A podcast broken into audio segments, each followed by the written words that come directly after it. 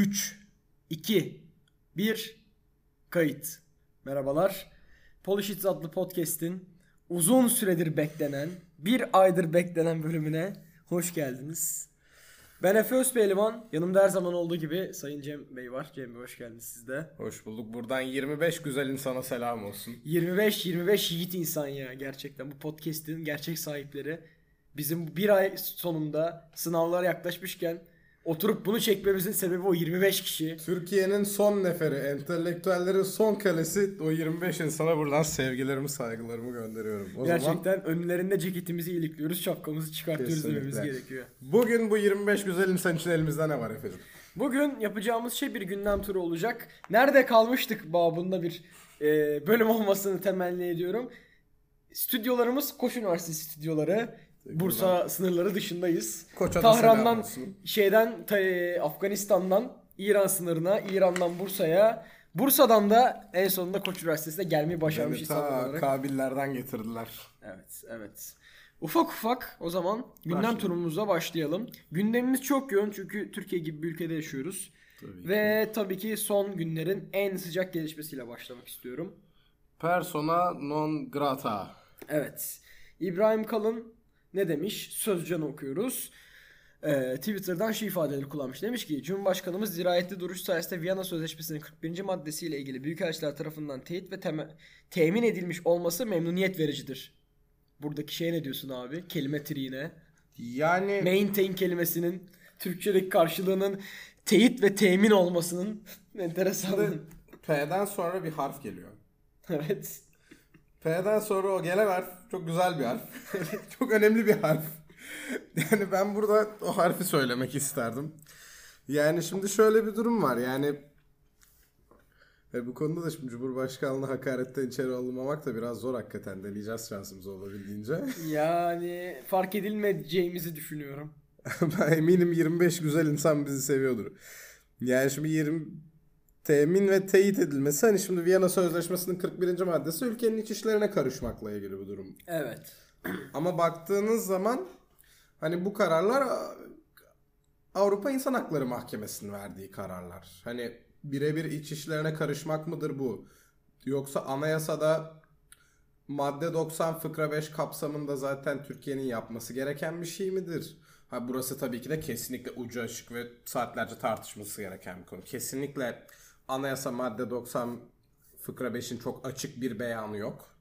Siz de bunu teyit edersiniz. Evet. O yüzden bakalım biraz konuşalım üstünde. Yani Amerika siyasetine de Türkiye siyasetine de etki etmesi, edecek bir mevzu bu. Tabi olayın bu şekilde çözümlenmesi günün sonunda baktığımızda bana göre iki tarafın da işine çok yaradı. yani tabii. deseydin ki Amerika ne isterdi? Yani bunu bunu isteyeceğine eminim. Çünkü baktığın zaman metne Türkiye Türkiye şey deme imkanına sahip olacak. İşte biz geri adım attırdık bunlara. Bir höt dedik geri bastılar. Amerika'da diyecek ki paşalar biz işte hukukun içinden geçmedik. Ülkenin içlerine karışmadık. Tatlış tatlış şey yapmaya devam ediyoruz. Ya zaten şimdi o 10 tane ülkeye baktığın zaman içinde Almanya, Hollanda, Amerika, İngiltere ve Fransa'da var mıydı emin değilim hatırlamıyorum. Ama İsviçre gibi ülkeler var yani. Hani kesinlikle biz bunları karşımıza alabilirdik. Kesinlikle o konuda herhangi bir sorun yaşamazdı Türkiye. Tabii ki milli beka söz konusu. Her zaman. O yüzden yani onlar bizim bu gücümüzü görmeden önce geri adım atmışlar. Bu bence çok iyi bir şey. Yani akıllı olsun Batı. Tabii canım. Yoksa Öst. akıllı ederiz. Çok fena yaparız yani. Tabii ki. Ekonomik güçle bir Ne vurduk güzel. bu bir kestik ve manganezlerini, silisyumlarını Kesinlikle. cam üretemez iti oldu. Ne güzel demiş İbrahim Kalan Kalın açıklamasının devamında. Hiç kimse Türkiye'nin bağımsızlığına ve egemenliğine gölge düşüremez. Aynen bu ispat T- T- edilmiş. TCK Türklüğü hakaret. Hissediyorum. Geliyor. Hissediyorum. Göklerden gelen bir karar vardır. Hissediyorum. Yani yine de günün sonunda işin böyle tatlıya bağlanmış olması ve hani hukuksuzluğun içtihada dönüştüğü günümüzde bu içtihadın bir kere daha doğrulanmış olması hani beklenen ve istenen son muydu tartışılır da beklenen sondu yani. Evet. Ya mesela bana şey çok garip geliyor. Osman Kavala ya bir ülke nasıl bu noktaya gelebilir abi? Anayasanızın içinden yine geçmezsiniz be kardeşim ya. Yani yapacak bir şey yok. Anayasa madde 90 fıkra 5'i okuyunuz, okutunuz, öğreniniz, öğretiniz. Komşularınıza şeyde dağıtınız. Kesinlikle. Hani hatta böyle Bayramlarda hediye niyetine böyle. otobüse bindiniz. Bir adam var işte orada merhaba falan dedi ya da bir şekilde sohbet edersiniz. Hemen böyle daha konuşmaya girmeden önce anayasa madde fıkra 5. Okudun Anayasa- mu diyeceksin. Aynen Ondan öyle. sonra diyeceksin ki ne demiş Kur'an? İkra demiş, oku demiş değil mi? Kesinlikle yani anayasa madde 90 fıkra 5'i her ortamda her şekilde okuyun, okutun. Bu durumda hani ben daha fazla açıklama yapamıyorum çünkü şimdi işin bağırsağına kadar açmak artık alaca bağırsağına kadar açmak. Hani hem sıkar hem de bizi de sıkmasınlar polis abiler. Tabii ki, tabii ki. Bunlar önemli şeyler diyelim ve biz bunu bu çerçevede kapatmış olalım Aynen öyle. diyelim. Ve diğer haberimize geçelim. Evet, şimdi yeni akitten okuyoruz. Muhteşem. AKP ve CHP yönelik bir analiz. Yazar Abdullah Şanlıdağ. Bıyıklarına kurban olduğum. Aslında bugün Kürt seçmen ve HDP konusunu yazacaktım ama son günlerde vites değiştiren milletin değerlerini, geleneklerini, inançlarını dikkate alan, en azından öyle görünmeye çalışan CHP'nin oylarında artış olduğunu söyleyen Bülent Arınç, Arınç'ın sözlerini işitince Kürt seçmen ve HDP konusunu haftaya bırakarak AKP ve CHP'nin sosyolojik tavan hakkında yazmayı önceledim demiş. Güzel o zaman devam edelim. AKP'nin seçmeni merkez sağ seçmen olup biraz pragmatisttir.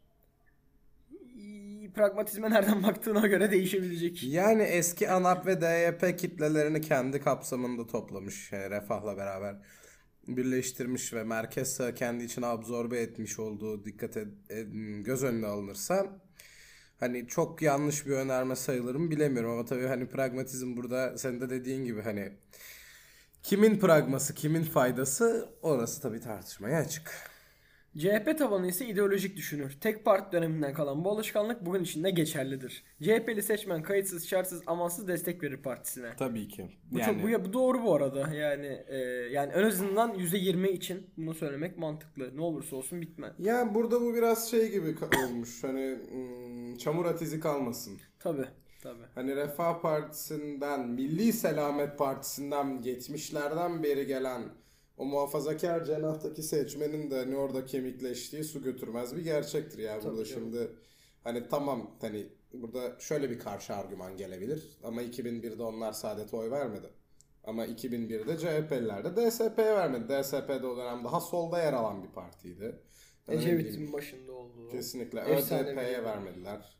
Hani o noktadan hani kemikleşmiş kitle AK Parti'de yok mu? Var. Yani var. Hem de çok var. Aynen öyle. Hani orada CHP'li seçmeni hani şey yerine koymak, hmm, bilinçsiz yerine koymak biraz ucuz bir hamle oldu. Şu an devam edelim. Yani okuduğumuz yerin kaynağını sorgula. Neyse. Çok ben de oraya girmeyeyim. Ondan sonra Turkuaz Medya bana dava açmasın. Tabii. Ondan sonra ne demiş? 20 yıldır sürekli kaybeden, hiçbir zamanda iktidara gelmek gibi bir hedefi olmayan veya olamayan, kaset kumpasıyla gelip FETÖ desteğiyle koltuklarda oturan birisine oy verirler miydi diye sormuş CHP'li seçmene. Ama veriyorlar işte. Bülent Arınç Kemalist, laikçi, Baykal çizgisinden çıktığı için CHP'nin oyları artıyor ve daha da artacak diyor. CHP'nin oylarında bir artış olmadığı halde Arınç'ın bu çıkışını neye yoracağız? Cemcim şey. Şimdi Bülent Arınç tabii enteresan bir abi. Enteresan bir arkadaş. Ama ondan önce şuna değinmek istiyorum. Tabii ki Türkçe olimpiyatlara 2010 referandumu bunların başında hep Kemal Kılıçdaroğlu vardı. Kemal Evet. Kılıçdaroğlu'nun ünlü Türkçe olimpiyatları çıkışlarını Hoca Efendi'ye ağlamalarını bilirsiniz siz de. Şey çok büyük FETÖ'cü. Hmm, Başka CHP'li vekiller. Ve böyle hani kutlu doğum haftaları falan. Ben burada buna bir küçük bir değindireyim dedim. Ya şimdi- CHP kendine dikkat CHP etmeli. de bize dava açmasın gözünü seveyim ya. Vallahi bak. Bak o, onu da onu da kaldıramam gerçekten. Ya o da olmaz o da artık olmasın ya. Servet İfı'nın şairlerine döndük dolaylı dolaylı konuşmaktan. O da olmasın yoksa hakikaten Ahmet Haşim gibi hani leylak şeyli renkli saatlere falan bağlayacağım burada. İmdat. İmdat yani imdat. Gerçekten. Bu şartlarda CHP'nin Türkiye'nin birinci partisi olma ihtimali sıfırdır. Baba baba baba. Katılmıyorum. Yani şöyle Sıfır değil. Düşük ama imkansız değil bence. Bülent Arınç'ın dediğine katılıyorum. Şimdi bir kere onu bir kenara alalım. Hakikaten eski CHP ile yeni Yok, CHP arasında doğru. ciddi fark var.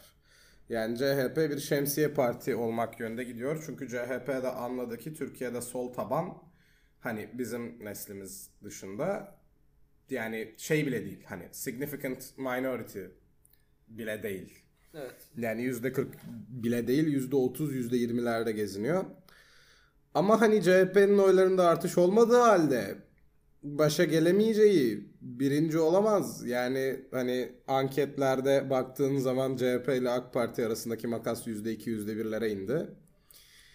Ya bilmiyorum Allah Abdullah Bey'i utandırmasın. Öyle demek lazım. Ya şöyle bir mevzu var. CHP ile alakalı e, Kemal Kılıçdaroğlu'nun başa geldiği günden bugüne şöyle bir inceleme analiz yaptığımız zaman Kılıçdaroğlu'nun partiyi konsolide etmesi çok uzun sürdü. Hı hı. Çünkü CHP bir kurultaylar partisidir. Tabii. CHP kendi kurultayını kazanmak için genel başkan seçer.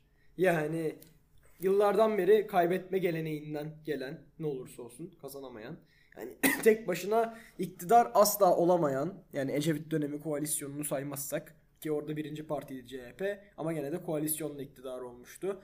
Ee, e, o da Kıbrıs Barış Harekatı'nın desteğiyle beraber gelen bir başarıydı diyelim. CHP'nin tek başına iktidar olmak için bugün yaptığı söylemler bana göre makul. Hatta hatta psikolojik üstünlüğü de ele geçirmiş bir vaziyette olarak ben görüyorum. Çünkü benim zamanımdaki CHP, benim çocukluğumdaki CHP diyeyim. Hep AKP'nin şeyinin yani Aa, siz siz Allah düşmanısınız. Siz şeycisiniz, içkicisiniz şeyinin üzerine eee, gitmekten kaçınan. Ondan sonra efendime söyleyeyim eee, biz şey öyle değiliz bak böyleyiz demek yerine artık biz geleceğiz bunu bunu bunu yapacağız hazır olun diyen Merkez Bankası'na çıkartma yapan bir Kemal Kılıçdaroğlu'na Yani- evrildiğini görüyoruz ki bu bile başlı başına bence önemli bir değişiklik. Kılıçdaroğlu'na yeni Ecevit demek biraz cesur olabilir ama Kılıçdaroğlu bence solun yetiştirdiği nadide başarılı siyasetçilerdendir. Yani Hele hele bu seçimi kazanırsa. kesinlikle. Yani çok pragmatik ve mü- mükemmel koalisyonlar kurabilen bir adam. Bence de zaten Türk siyasi geleneğinin artık el sıkışmayı ve koalisyon kurmayı öğrenmesi lazım. Yoksa böyle bin yıl daha geçiririz. Çok doğru. Almanya'da koalisyonlar yönetir ülkeyi. Aynen Koalisyon öyle. kötüdür tezinin en büyük antitezidir Almanya. Taş gibi ülke, on numara ülke. Yani Amerika'da da iki ana parti içerisinde çeşitli koalisyonlar vardır. Bu koalisyonlar mutabık olmadan herhangi bir yasama faaliyeti ya da yürütme faaliyeti mümkün olmaz. Fransa'da da baktığınız zaman 4 majör partiden en son iki tanesi kalır. Diğer oylar da bir şekilde konsolide olur ve o taraf kazanır. Bu da aslında lafsi bir e, şeydir diyelim. Ne denir? Mutabakattır diyelim. Hani resmiyette olmasa da partiler arasında diğer seçmenlerin sağ ve sol seçmen yani liberal ve sosyalist seçmenin me- merkez sağ ve e, milliyetçi çizgide konsolide olduğunun sonucunda Fransa'da bir iktidar oluşur diyelim ve Türkiye ile ilgili bu mevzuyu da kapatalım diyorum. Çünkü bu metnin bana göre artık okunacak çok bir şey de kalmadı. Yani S400 görüyorum. Yok bir dakika çok komik bir noktası var. AK Parti'nin 2002'de iktidara geldiğinde aldığı oy oranı ile bugünkü oy arasında çok bir fark yok noktasını bir okumak istiyorum. Dava adamlığı baskındı. Güzel noktalarına ve bir iki güzel cümle şey var. Hani AK Parti'nin projeleri unutuluyor. Şimdi herkes muhalefetin ne dediğine bakıyor. Yahu aslında söyledikleri bir şey yok gibi böyle küçük gözüme çarpan akıllı manevraları da şöyle bir anmış olalım ki hani hala bu oltalara giden balıklar var. 3. yüzyıl Roma'sıyla 21. yüzyıl AKP'sinin ortak özelliğidir. Yol yapmakla övünmek. Kesinlikle yani bu mega projeleri lütfen arkadaşlar arabayla yoldan Yokuş giderken eee, özellikle Bursa'da yaşıyorsanız ve terminalden şehre dönüyorsanız şöyle bir yolun ortasında bir şey var, bir hat var. AK Parti'nin mega projesidir. Bir bakın. Dikkat bir edin. bakın evet. Güzel manzaradır yani. Tabii çok iyi manzaradır. O Evet. zaman artık yeni akitte geçelim. Evet ve Aydınlık gazetesine Of, geliyoruz. Efsaneler Sir, efsanesi. Sir Doğu Perinçek'in an- anlatımından Atlantik Büyükelçilerine yol göründüğü yeni rota başlıklı bir yazı. Lütfen bir dakika araya giriyorum. Doktor Doğu Perinçek. Oo, özür dilerim, özür dilerim. Doğu Bey Hazretlerinden özür dilerim. Tabii. Nedir bu Atlantik düşümü? Ne Atlantikmiş be kardeşim ya. Atlantik kötü, Pasifik iyi. Çin. Çin. Pirinç. Yes. Pirinç. Pirinç. Köylüler çalış. Bizim bir Çin bölümü çekmemiz lazım bu arada. Evet. Net. Geliyor. Çok sıkıntılı ya. Çin'in ikinci kutup olması. Tek kutuplu dünya kesinlikle çok daha bana Bilmiyorum Evergrande şey Concordato ilan etmeden borçlarını anca ödeyebildi. Yani çekirge bir zıplar iki zıplar. Üçte patlayacak. Ama bakalım nerede patlayacak. Diye düşünüyorum ya buna karşı çıkacak olan arkadaşlar olabilir tabii pekala ama yani. Evet Doğu Perinçek'ten okuyoruz. Ne demiş? Cumhurbaşkanının bu kararı Türkiye'nin yeni bir stratejik döneme girdiğini gösteriyor. Türkiye evet NATO üyesidir ancak ABD'ye isyan aşamasına girdi. NATO ile bağları çözülüyor. Türkiye Asya uygarlığının öncüler arasındaki mevzisine yer- yerleşme kararını ilan etmiş oldu. İmdat. Altında da eklemiş. Ne demiş? Yeni rota birinci olarak Türkiye'nin bağımsızlığını ve toprak bütünlüğünü güvence altına alıyor. İkincisi yeni rota girilen ekonomik krizde Atlantik beklentilerini havaya uçuruyor ve kaçınılmaz olarak üretim devriminin yolunu açıyor. Vay maşallah. Üçüncüsü bu rota ABD'nin kaos planına meydan okuma rotasıdır. Dördüncüsü bu rota milli kuvvetlerin Atlantikçilere karşı seçip kazanma rotasıdır. Cumhurbaşkanı Erdoğan Atlantikçilerin ABD'ye dayanarak iktidar olma planlarını öldürücü bir darbe indirmiştir. Beşincisi Türkiye üreticilerinin milli hükümet rotasına girilmiştir. Atlantik sistemine meydan okumanın hükümet planı nesnel olarak belirlenmiştir demiş. Doğu abi. Şimdi yani neresinden tutabilirsin? Yani bir plaka düşün abi. Böyle ince borular var tamam mı? Böyle bir sürü ince mazgal gibi bir şey düşün. Abi bir tanesini tutuyorsun demir düşüyor. Bir daha tutuyorsun diğer de tuttuğun demir düşüyor. Hani ona benziyor Metin. Nereyi tutan düşecek. Yani hemen bari bir iki tane çürütme getirelim de içimizde kalmasın.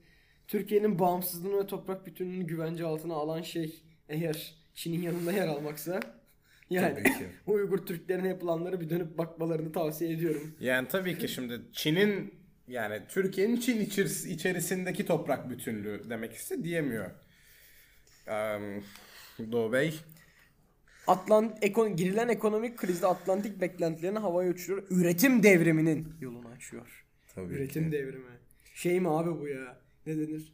Hep beraber ağır sanayi tarım yapacağız, kalkınacağız. So kom- şey Ya- Sovyetler Birliği 1930'lar. Şimdi bak çok güzel bir şey dedin. Ağır sanayi ve tarımı bir arada kullandın. Çok güzel bir nokta dedin. Şimdi yine Çin bölümüne de dönecek biraz bizim gündem turu ama hani ben buraya değinmek istiyorum. Tabi tabi. Buyurun. Ee, aynı zamanda kaç dakika olduğunu bakalım. Burayı kesersin. Ha, tamam. Yani hani şimdi Çin tarihini bilmiyorum dinleyicilerimiz ne kadar biliyor ama Çin'de şöyle bir şey olur. İç savaş biter. Hmm, güneyindeki bazı kısımlara gerilla, bandit ve şey hakimdir. İşte kaos hakimdir. Mao uzlaşmaya çalışır çünkü 1.4 milyar insandan bahsediyoruz hani. Önce bir tarihleri şey yapmam lazım, karıştırmamam lazım bir dakika düşünüyorum. Neyse yanlışsa da Çin bölümüne kadar dersime çalışır. Yani şimdilik e, dinleyicilerimiz bize F versin. Ben o A'yı alırım. Sıkıntı değil. Dersime çalışır geri gelirim. Ama ben hani hatırladığım kadarıyla anlatacağım. Mao şimdi o dönemler tabii Çin'e şey hakim, kaos hakim. Çünkü komünist iktidarın bütün Çin'i yönetebilecek kadar güçlü bir bürokrat ve e, sistem altyapısı yok. Kurumlar güçlü değil, bürokratlar yok. İnsanlar yani hani çok fazla köyde, köylerce, kentlerce, kasabalarca yerde şeyleri, toprak ağlarını öldürüyorlar. Hatta böyle yerel yönetimler tarafından teşvik edilen bir şey. Toprak reformu ama kanlı bir toprak reformu gerçekleşiyor. Mao da şey yapıyor. En başta bu bin çiçek açılımı gibi bir Türkçe çevrilmişi var hatırlamıyorum şimdi. Ya şey fikirler hani bana muhalif fikirler konuşsun. Bakalım anlaşalım görüşelim falan. İşte neyse çok güzel kampanya konuşmaya başlar. Sonra Şaşırtıcı olmayan bir şekilde. hepsini istifliyor. Oo. Hepsini astırıyor. Burjuva, devrim. O bir anda yani zaten komünist iktidar aşırı sol. Aşırı aşırı sol oluyorlar. İnsanlar öldürülüyor. Sokaklarda linçler başlıyor. Akademisyenler öldürüyor. Bütün akademisyenleri Doğu Çin'de çalışmaya tarlaları sürüyorlar falan. O sırada Mao şey yapıyor. Tarlalara üretim kotaları koyuyor. Mülkiyeti yasaklıyor yanlış hatırlamıyorsam. Kaldırıyor ve ne yapıyor abi? Esas en ilginç noktası. Çiftçilere çelik kotası koyuyor. Arka bahçelerinde yemek pişirdikleri fırınlarda çelik yaptırıyor. Nefis. İşte bayılıyorum ya. Tam işte- Kamu harika. Aynen Ağır öyle. sanayi. Demir. Aydınlık tarım ve sanayi demiş ya. Sonra ne oluyor? 80 milyon insanın öldüğü bir kıtlık ve kaos dönemi. Yapma ya. Çinler yerinde buğday büyümüyormuş. Yapma ya Aa. gerçekten. Ya arka bahçemde çelik yapınca bir işe yaramıyormuş. Tüh. Yani bu Allah Allah anekdotu da neden acaba? niye anlattık? O da artık dinleyicilerimiz Aydınlık, Doğu Perinçek, Çin falan bu parçaları birleştirebilirler. Üçüncüsü bu rota ABD'nin kaos planına meydan okuma rotasıdır. Evet abi Türkiye'deki eee, aşırı kesimlerin hep oyun böğük yiyen edebiyatının son ürünü olan Ya ABD'nin Türkiye'yi karıştırmak için her şeyi yaptığı geçen seyircilerimiz de benim bir Instagram militanı olup olmadığımı biliyorlar bilmiyorum ama söyleyelim. Biriyle tartışıyoruz. Adam bana dedi ki "A- işte Avrupa İnsan Hakları Sözleşmesi uyarınca dedim hani Avrupa İnsan Hakları Mahkemesi'nin kararlarına riayet edilmesi gerekiyor. Kanunüstü bir muhtevaya sahip. Dedi ki bu Avrupa İnsan Hakları Sözleşmesi AHİS diye yazdım kısaltması lazım. Niye hep Türkiye aleyhine karar veriyor? yani demokratik olmadığın için olabilir mi acaba? Hayır. Ahim değil. Ahis. Ahis. Ahis karar veriyor. Dedim ooo oyun yani oyun o kadar büyük ki. Yani ahisler ahis lobisi, Tabii oğlum Avrupa İnsan Hakları Lobisi ne yapıyor? Hötzöz. sözleşme Evet. lobisi. Sözleşme lobisi ya sözleşme yani hani Ahim'in ne olduğunu bilmiyor. Devasa bir kesim. Yine Ahim, Ahim önemli. Ahim sağ olsun Tabii. Türkiye'de yani gerçi sağ olsun diyorum da Ahim'in kararlarını iplemediğimiz için çok da bir problem yaşamadım. ya şimdi şöyle bir şey var. gene Hani gene anayasamızın içinden geçerek Süley Süleyman Demirel diyordum adama ya. Süleyman Demirel, Selahattin Demirtaş ve Süleyman Demirel. Beni andı herhalde mezarda. Selahattin Demirtaş ve Osman Kavala konusu siyasetten bağımsız politik bir düzlemde tartışılabilir mi? Evet.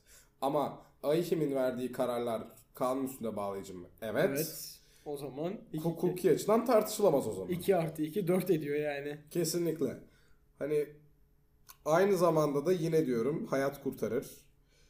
Hayat enerjisini artırır, ömrü uzatır. Anayasa Anayasa madde 90 90 fıkra fıkra 5'i yedi. okumak. Reklam 5.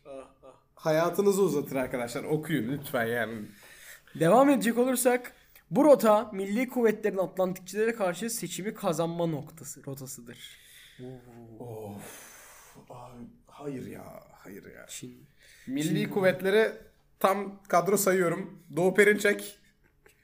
Uzun bir Karadenizli dedem var benim. Uzun- bizim mahalledeki uzun abi. Abi. Bir milletin arasında ka- kafasına arada çay falan atıyor. Ondan sonra Dikkat benim edin. takip ettiğim bir ülke var. Orada da Atlantikçilere karşı savaşıyorlarmış. Tabii. Bir de- Orada orada da bu Mozambik'te hatta Mozambik'te Hı hı. bir floresancılar varmış. Tabii tabii şey bir terörist kebapçılar. Evet. Tabii floresancılar varmış. İşte floresancıların başında da bir mahallede bir uzun abi varmış. Ha çay Evet. şeker kamışı atıyordu. Şeker kamış seviyormuş evet. Ama tabii ki bizim ülkemizde böyle şeyler olmaz. Tabii biz bizde yani halkın bekası muhteşem olduğu için bizde böyle şeyler olmuyor arkadaşlar. Bir tane de şey okudum. Ukrayna'da çok yaşlı bir adam var abi. Yüzük çok seviyor. yüzük seviyor. 70-80 yaşında. Saçı eser miktarda bulunan Eser bir adam. miktarda. Evet. Aa, Anayasa Mahkemesi Kırımlı değil mi o? Tabii tabii Kırımlı. Tabii Kırımlı. Demiş Ukrayna Anayasa Mahkemesi kapatılsın. Anayasal denetime karşı biraz kendince orijinal fikirleri var.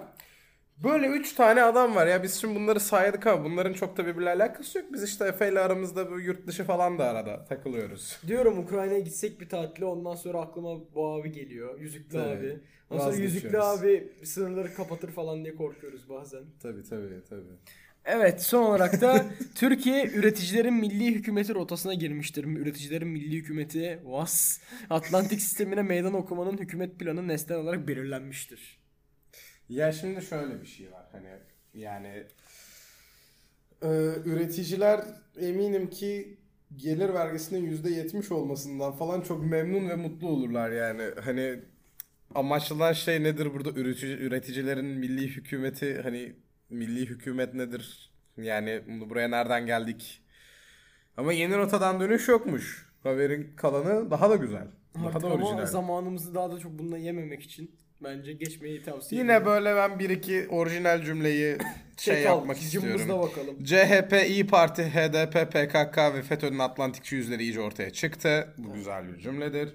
Türkiye'yi ABD ordusunun silahlarıyla ve döviz baskılarıyla tehdit ediyorlar. Biliyorsun döviz kur atakları şey hep hani ABD'nin işi ya. tabii Ben Hani- dolarla maaş almıyorum. Sen alıyor musun? ben de almıyorum abi. Ekmek kaç para abi? Lütfen bu haber çok ömelli. E, ekmek ekmek 75 sent değil abi. Ekmek 1 lira. Ekmek 1 lira 2 lira yani anladın mı? Yani- 75 sente sen ekmek almıyorsun ondan çok Kesinlikle. şey. Bak Vatan Partisi bu zor dönemin öncü partisi olarak sorumluluklarının bilincindeymiş. Vatan Partisi sonra gitti Osman Pamukoğlu ile ittifak yaptı. Bir önceki seçimden bahsediyor.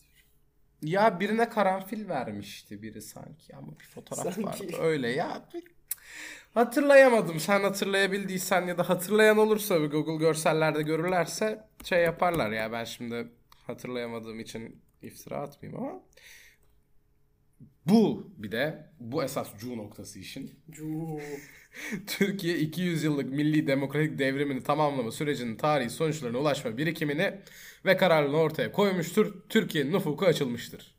200 yıllık demokrasi. Vay anasını. Tabii canım 200 yıllık demokrasi ya.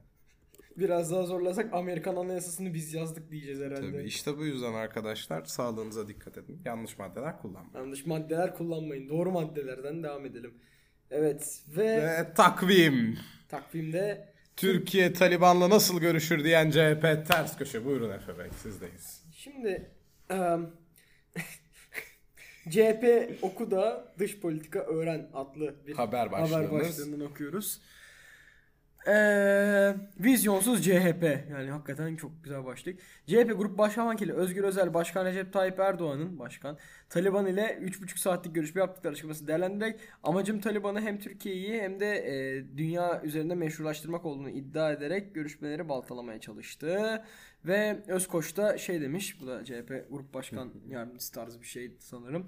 Taliban'ı bu haliyle tanımak mümkün değil. Taliban'ı bu söylem Taliban'ı bu söylemleri, bu eylemleriyle tanımak mümkün değil. Taliban'ın bu aklı, bu durumu ile asla onlarla konuşmaya gerek yoktur. O zulümle oturup konuşmak nafiledir ifadelerine yer verilmiş. CHP'nin ters köşe olduğu noktaya da bir gelebilirsek güzel olacak. Evet burada eee, zaten bildiğimiz şeylerden bahsediyor. Daha önceki bölümlerde size anlatmıştık. Dinlediyseniz 11 dakika dinlemişsiniz ortalama ama olsun. O güzel insanlar dinlemiştir. Benim onlardan çok büyük umudum Ama var. maalesef o diğer 75 kişi hiç Onları da geri kazanacağız. Konkista diyorum. Taliban temsilcileri ABD'li yetkililerle Katar'da yüz yüze görüşmüş. Burada ters köşe olmuşuz galiba. Afganistan'da kur- kurulan geçici Taliban hükümetinde birinci başbakan yardımcısı görevini üstlenen Abdülgani Birader Evet birader. Önceki dönemde ABD ile Taliban arasında Şubat 2020'de varılan barış anlaşması çerçevesinde o dönem ABD Dışişleri Bakanı olan Pompeo ile bir araya gelmişti. Öte yandan biraderinin önceki ABD Başkanı Trump'la yaptığı uzun telefon görüşmesi de o dönem basına yansımıştı. Yani diyor ki koskoca ABD Taliban'la görüşüyor. CHP sen kimsin ey yapıyor takvim. Ya anlamaya çalışıyorum. Ya biz tam olarak CHP'nin nerede İngilizler Taliban'la görüşmüş. bölge ülkeleriyle görüşme trafiği olmuş. Birleşmiş Milletler'de Afganistan'daki hmm, insani durum için Taliban'la görüşmüş. Afgan ya herhalde şey falan da burada yer alacak ya Taliban'la geçen Kabil'in yakınlarında bir köyde bir amca konuşmuş. Sen oradaydın zaten. evet. Tabii tabii ben oradaydım tabii yani İlk bölümde oradaydın. bir dakika son paragrafı yani ha yok Nikaragualıların Taliban'la görüşmesini aktaracak kadar takvim bu işi ince eleyip sık dokumuş zannettim yok ben biraz yanlış anlamışım. En fazla E Dünya abi Sağlık sen bir şey anlatıyordun abi şeydeyken, Kabil'deyken bir şeyler görmüşsün. Tabii abi. Ben gördüm yerel halk da Taliban'la temaslarını sürdürüyor. Esas şu benim kafam karıştırdı. Yani burada iki CHP'li grup başkan vekilinin açıklaması arasında bir çelişki yok. Hani yani uzun yazı, uzun yazı çok çok çok tehlikeli bir şey bak. CHP seçmeni uzun yazı görünce böyle blok halinde kafası karışıyor. Yarısına kadar okuyabiliyor. Bu taktik de taktiği biliyor, kullanıyor. Millet okuyamıyor sonunda. Tabii canım. Yani şimdi mesela şu iki ö, önermeyi okuyacağım size. Tabii şimdi CHP'li arkadaşlarımız alınmasın ama ya çelişiyor. Amacın Taliban'ı hem Türkiye üzerinde hem de dünya üzerinde meşrulaştırmak. Bu eleştirilen nokta. Bir. İki. Taliban'ı bu haliyle tanımak mümkün değil. Taliban'ı bu söylemeleri, bu eylemleri ile tanımak mümkün değil. Taliban'ın bu aklı, bu durumu ile asla onlara konuşmaya gerek yoktur. o zulümle oturup konuşmak nafiledir. İki önerme var. Şimdi bu önermeler çelişiyor. Anlat üstad anlat bize. Aydınlat bizi. Yani benim takvim aydınlattı. Takvime göre çelişiyormuş abi. Yani Türkçe dersleri önemli. Lütfen arkadaşlar almadan geçelim. Yani şimdi burada ben şöyle bir çaba görüyorum. Espri kısmını geçersek de. Taliban'la görüşmek meşrulaştırılmaya çalışılıyor. Ama devlet erkanı seviyesinde. Şimdi burada çok elzem bir fark var. ABD ile Taliban görüşür. Türk diplomatlarla Taliban'la görüşebilir. Yani hani Türk diplomatlar el altından her türlü organizasyonla teması sağlamaya çalışabilirler yani sonuçta. Hani diplomasi de bir yoldur. Ama hani bunu böyle liste şeklinde yazmak hani o görüşmüş, bu görüşmüş, şu görüşmüş hani bu şey demek gibi ya hani bu bununla görüşmüş, bu da bununla görüşmüş, bu da bununla görüşmüş, bu da bununla görüşmüş. O zaman bu kim? Bu görüşülebilir kişi. Evet. Yani devlet erkan düzeyindeki bir görüşmenin hani aklanması için bir hamle asla değildir. Asla değildir. Ama yani garip, ilginç yani neden böyle liste halinde verdilerse. Hani tabii ki de ABD Taliban'la görüşecek. Tabii ki İngiltere Taliban'la görüşecek. Yani diplomatlar düzeyinde ama hani Biden gidip Taliban'la görüşür mü? Dışişleri Başkanı um, e, Amerika'nın gidip Taliban'la görüşür mü? Yani hani şu anda Afganistan'ın temsilcisi var. Bir de şurada şöyle bir elzem nokta var. Mesela 2020 Şubat'ında Mike Pompeo ile Taliban'ın Dışişleri Başkanı bir araya gelmiş ama orada bir barış anlaşması müzakeresi vardı. Hani bu adam Afganistan Dışişleri Başkanı sıfatıyla Mike, Pom Mike Pompeo yok gerçi artık da. Evet. Amerikan Dışişleri Başkanı ile görüşebilir mi? Orası Tartışmaya. Çok Sen, sizin yorumumuza bıraktığımız bir nokta olsun diyelim. aynen öyle. Son haberimize geçelim yavaş yavaş. Ve ekonomiyle Çünkü Taliban'dan yeterince bahsedildiğini düşünüyorum bu podcast içerisinde. 50 dakika boyunca Taliban konuştuk. Yani açın dinleyin be güzel kardeşim diyorum ve Karar Gazetesi'ne geçiyorum. SP'nin eee Standard and Poor's bu arada bilmeyen arkadaşlar için. Türkiye'de toparlanmayla birlikte belirsizlikler de sürüyor başlıklı bir eee, yorumu olmuş. SP Küresel Kredi Değerlendirme Direktörü Ray Binnikov eee, öyle bir şey herhalde. Merkez Bankası'nın 200 bas puanlık faiz indiriminin piyasaları şaşırttığını niye şaşırıyorsa eee, Türkiye'de toparlanmanın sürdüğünü kaydeden Rubinikov aynı zamanda belirsizliklerin de devam ettiğini belirtti. Bununla ilgili bir anekdot anlatmak istiyorum benim kanalına geçmeden. Biz Efe ve bir arkadaşım daha Reuters'a konuşan Türk yetkiliyle onun ismini veremiyoruz. kesinlikle 3 kişi oturuyorduk yemek yiyorduk. Biz Efe'ye dedik ki ben in, sen indirmez dedin ben 100 bas puan indir dedim. Türk yetkili ise dedi ki ya siz fazla irrasyonel İnsanlar. bakıyorsunuz. Siz ekonomiden anlamıyorsunuz. Tabii ki siz Bu master planı çözememişsiniz. tabii ki olağan dışı yeni teorilere açık değilseniz anortodoks olan bu faiz e, enflasyonun ters kore- korelasyon teorisini anlamamışsınız. Faiz düşerse enflasyon düşer. Bu yüzden onlar 200 bas puan indirecekti. Dedik ya yani haklısın üstad da indirmese mi? Yapmasa- Yapmasa mı? Ben indirmez diyordum. Sabit kalacağını. Ben de 100 bas puan bekliyordum. Sonra gelin görün ki Yüce Türk yetkili. de- devlet haklı. Bir anda ki. 200 bas puan indiriverdi ve olanlar oldu. Tabii ki biz yeni ekonomik teorilerin gerisinde kaldık. Tabii. Yani ben hala Adam Smith'ten yürümeye çalışıyorum. O yüzden olmuyor yani.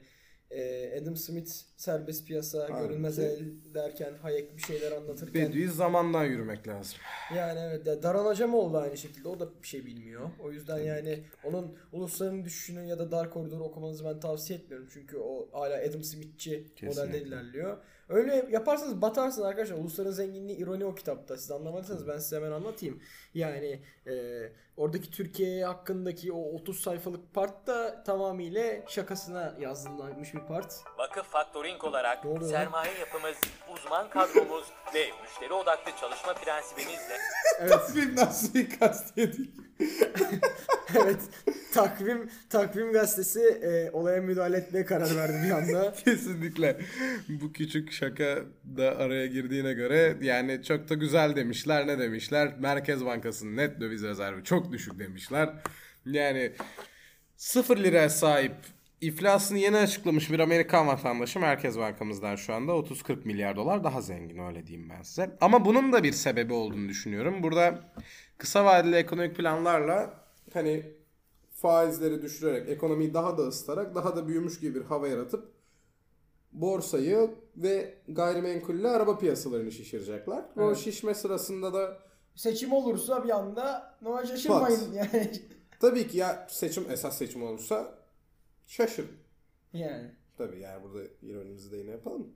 Hani böyle çünkü gelişim çok Recep diye bir adam var bilmiyorum tanıyor musun ama Yok bu şeydeki Bulgaristan'da kasap Recep var. tabii tabii gelişmiş demokrasilerde erken seçim olmaz demişti. Evet sınırda hatta ben her seferinde ondan şey alırım. Ee, böğürtlenli mentollü sigara alıp satarız.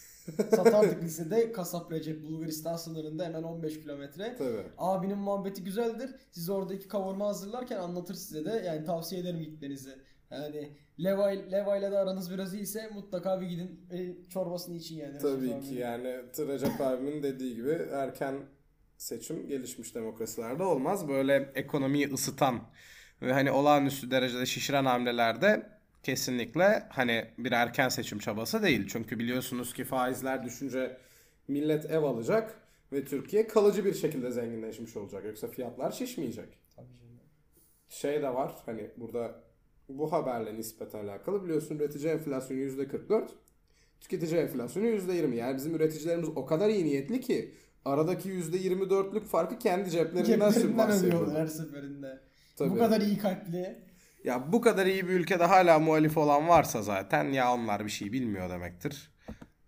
Kapatın gidin dükkanı kardeşim. Kesinlikle yani hani bu saatten sonra yok işte ülke kötü yönetiyor yok öyle yok böyle ya abi bırak Ya bırak demek gerekiyor gerçekten. Kesinlikle ya. Bir haftaya ben bir şey haberi de bekliyorum. Yurt dışı operasyonu falan. Böyle telgrifata falan gireriz muhtemelen. Ayın 18'inde bir daha şey var.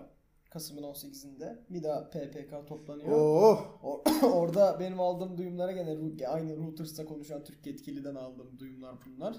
Ee, kendisi bir e, faiz indiriminin daha yolda olduğunu söyledi. Ama tabii ki bunların hepsi e, Türkiye Cumhuriyeti Merkez Bankası master planının büyük bir parçası olduğu için Tabii siz ki. rahatta kalmaya, TL'de kalmaya devam edin dostlar. Diğer türlü kaybedersiniz çünkü ben aldım haberi bir buçuk ay sonra doların 2 liraya inme durumu varmış. Bize bunu çok ünlü bir organik reçel satıcısı söyledi. çok güzel organik reçelleri var. Soyadı da Ahmetoğlu Mehmet Orhanoğlu muydu ya? Bir, bir, bir şeydi sanki böyle bir, Bir şey ta- oluyordu. tarihteki bir yerden geliyordu sanki ismi. Orhanoğlu'na benziyor. Or, Orhanlılar. Orhanlılardan olabilir. Olabilir. Or, Orhanlılar 38 padişahlı Orhanlılar devleti. Tabii ki. 3 kıtaya hakim olmuş Orhanlılar devletinin başı. Ama hani son bir 10-15 dakikamızda ciddi sohbetle geçelim biraz daha. İroni az yapalım. Yani Evet. bu berbat bir haber. Şeyin e, üniversitenin bize vermiş olduğu kafa güzelliğinin şeyiyle diyelim. Hukukun vermiş olduğu kafa güzelliğiyle eğlenmemizi bitirdiğimize göre son 8 dakikayı falan bir ciddi muhabbette geçirelim. Buyurun Yani bu durumlar felaket. Türkiye'nin giderek batı rasyonel politika anlayışından doğunun hamasetli diplomasi anlayışına doğru gittiğini gözlemliyoruz. Yani Çin-Rusya kutubuna doğru bir gitme var. Aynı zamanda Türkiye'nin demokrasi endeksindeki istikrarlı düşüşü ve yolsuzluk endeksindeki istikrarlı başarısını da bunlara bağlayabiliriz. Türkiye'nin yani bir yerde denk geldim. İran, Rusya, Çin bloğuna doğru daha gitmeye başladığını yazmışlar. Çok doğru bir tespit. Çünkü hani bunu daha önce söylemiş miydim bilmiyorum ama hani yeni soğuk savaşın konsepti otoriter ve demokratik rejimler arasında olacakmış gibi gözüküyor şu anda. Önceki de böyleydi zaten. Kesinlikle ama öncekinde daha derinlikli bir şey vardı. Daha derinlikli bir politik felsefe vardı. Çin'in güçlenmesi hepimiz için e, Hayır, sıkıntılı değil. sıkıntılı durumların doğmasına sebep oluyor. Çünkü eser elementlerin pek çoğunu tek başına elinde tutan bir ülke. Manganizinden silisyumuna.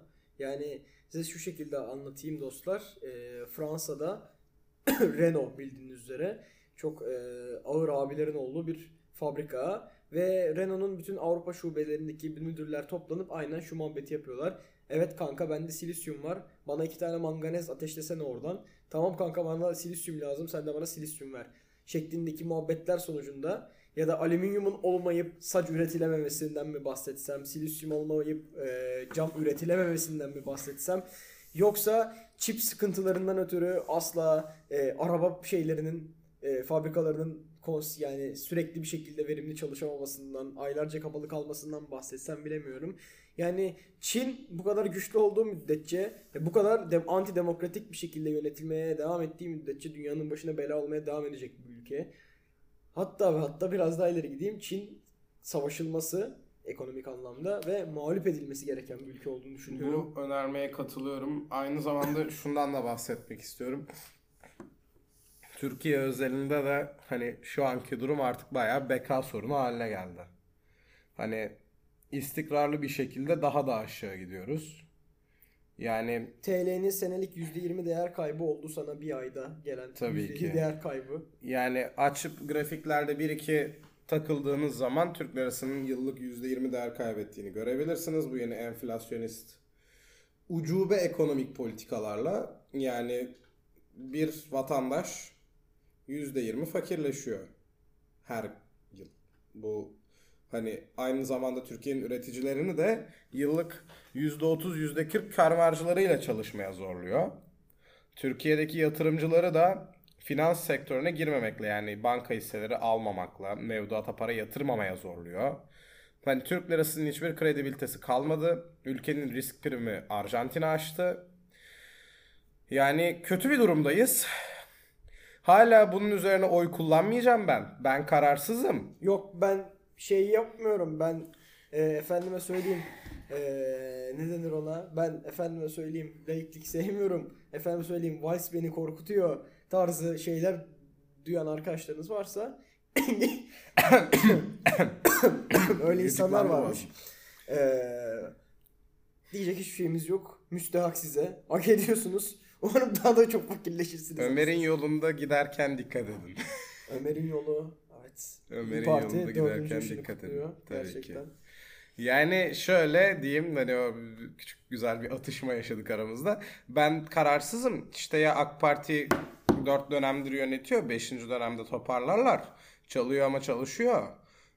Yani lütfen hani Sizleri rasyonel ve mantıklı bireyler olmaya davet ediyorum. oy kullanacaksınız arkadaşlar. Cezası ya istersen git olmasa da. Gelecek Partisi'ne bas bak gözüm Aynen öyle. ya. Yani bizim hani taksicileri ikna edişime Efe şahit. Bir şekilde o oy muhalefet partilerinden birine gidecek. Taksicilere özel bölüm çekeceğim ya vallahi bak. muhalefet seçmeni olarak bizim partilerimizi, bizim milletvekillerimizi HDP ile sırf kanun geçirmek için ittifak yapmak mecburiyetinde bırakmayın. Sonra çünkü CHP HDP ile ittifak yapıyor diye CHP'yi suçlamaya yüzünüz olmaz. Çok doğru. evet. Eğer böyle bir şey demeye yüzünüz olmasını istiyorsanız ne kadar fazla ikna edebildiğiniz insan varsa Millet İttifakı bileşenlerine oy vermeye ikna edin. Şu an esas kritik eşikte olan Millet İttifakı, Cumhuriyet İttifakı'nın zaten iktidara gelemeyeceği bariz net bir şekilde belli. Mecliste bizi onlarla yan yana koymamak için ne geliyorsa elinizden insanları ikna etmeniz lazım. Yoksa sonra bir çözüm süreci daha yaşarız ki ilk çözüm sürecinin nasıl gittiğini herkes biliyor. Diyelim ve yavaş yavaş Sonlandıralım. ters kelepçeleri de takmadan bölümü kapatalım efendim. Bundan sonraki bölümlerimiz eee, şimdi malum biz de bir eee, üniversite öğrencileri olarak Kasım ayı bizim vize ayımız. Bir bahane gibi görmeyin. Ancak ve ancak bu kadar uzun ara vermemeye çalışacağız diyelim. Yapabildiğimiz derecede bölümlerimizi yapacağız. Böyle hani girişi çok yumuşak oldu, son 10 dakikası çok sert oldu. Bunu da dengeye daha oturtmaya çalışacağız. Evet unutmuşuz podcastçiliği. unutmuşuz. Diyelim ve Polishit adlı podcast'in gündem özel serisinin ikinci bölümü olan bu bölümü yavaş yavaş noktalayalım efendim. Ben Deniz Efe Öztürk'ün yanımda her zaman olduğu gibi Cem Bey vardı. Bir sonraki bölümde görüşmek dileğiyle efendim diyelim. Kendinize çok çok iyi bakın. O 25 kişiyi de tekrardan öpüyorum. Öpüyoruz. İnşallah onlar yüzler binler olacaktır.